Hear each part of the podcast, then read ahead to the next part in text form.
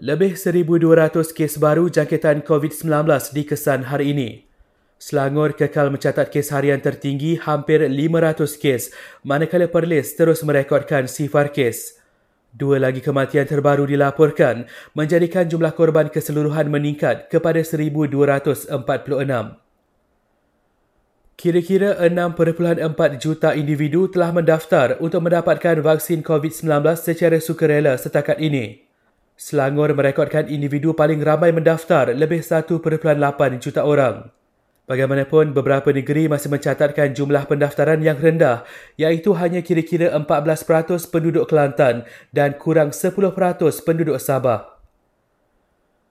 Sijil vaksinasi digital Malaysia dan Singapura dilindungi teknologi keselamatan blok rantai selain dilengkapi ciri mengesan kelompok botol vaksin yang tepat.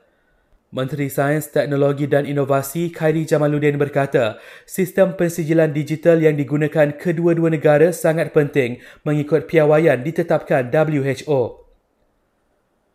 Majlis Perbandaran Jempol menetapkan empat lokasi dijadikan sebagai bazar Ramadan, antaranya Dataran Bandar Seri Jempol dan Pekan Batu Kikir.